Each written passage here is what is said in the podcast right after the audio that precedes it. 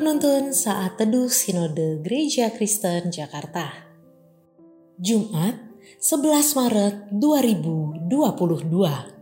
Judul renungan, Kristus Penebus Dosa yang Sempurna. Diambil dari Nats Ibrani 10 ayat 1-10. Persembahan yang sempurna.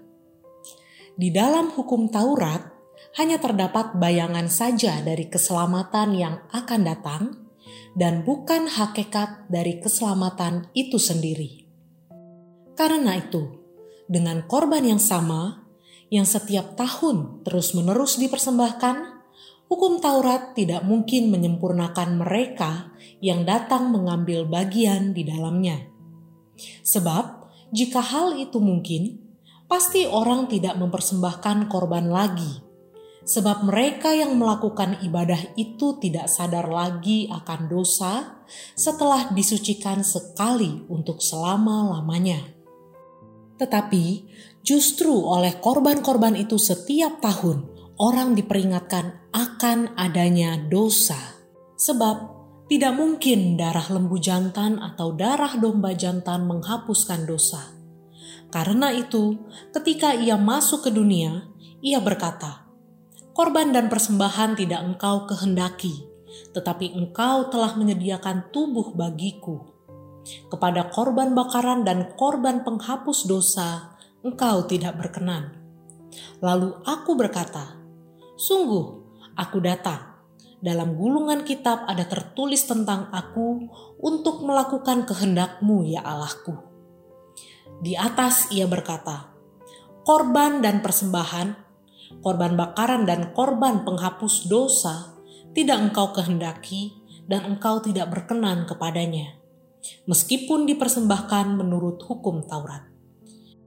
Dan kemudian katanya, "Sungguh, aku datang untuk melakukan kehendak-Mu." Yang pertama ia hapuskan, supaya menegakkan yang kedua.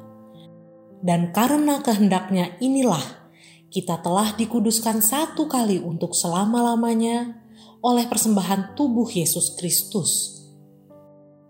Saya pernah berbicara dengan beberapa jemaat yang sudah lama menjadi Kristen.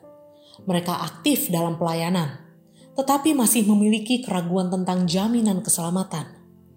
Mereka tidak yakin 100% bahwa pengorbanan Tuhan Yesus dapat mengampuni dosa mereka. Sebab bagi mereka hal ini terlalu menggampangkan. Tidak banyak orang memahami dengan benar konsep pengorbanan dalam Alkitab. Dalam Kitab Perjanjian Lama, konsep mengenai pengorbanan hewan korban merupakan gambaran atau lambang dari apa yang akan dilakukan Tuhan Yesus di kayu salib. Korban-korban binatang yang dipersembahkan berulang-ulang ini membuktikan bahwa korban-korban itu tidak dapat menghapuskan dosa. Karena itu, sangat diperlukan suatu korban yang lebih baik, yaitu korban anak Allah yang dapat menghapus dosa manusia sekali dan untuk selama-lamanya. Hal ini tertulis dalam Ibrani 10 ayat 10. Dan karena kehendaknya inilah, kita telah dikuduskan satu kali untuk selama-lamanya oleh persembahan tubuh Yesus Kristus.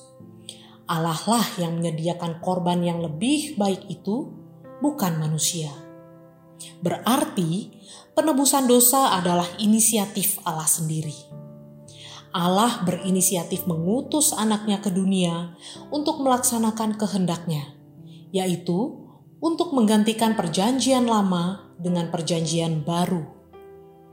Persembahan tubuh binatang digantikan dengan persembahan tubuh Yesus Kristus. Tubuh Yesus Kristus menjadi persembahan yang sempurna dan yang berkenan kepada Allah. Dengan demikian, pengorbanan Kristus yang sempurna membuka jalan bagi kita untuk masuk ke hadirat Allah. Sehingga kita yang percaya kepada Kristus memperoleh pengampunan dosa. Dalam Kristus, kita memiliki jaminan keselamatan yang pasti. Karya penebusan Yesus Kristus dilakukan satu kali untuk selamanya, punya jaminan keselamatan yang pasti. Terpujilah nama Tuhan.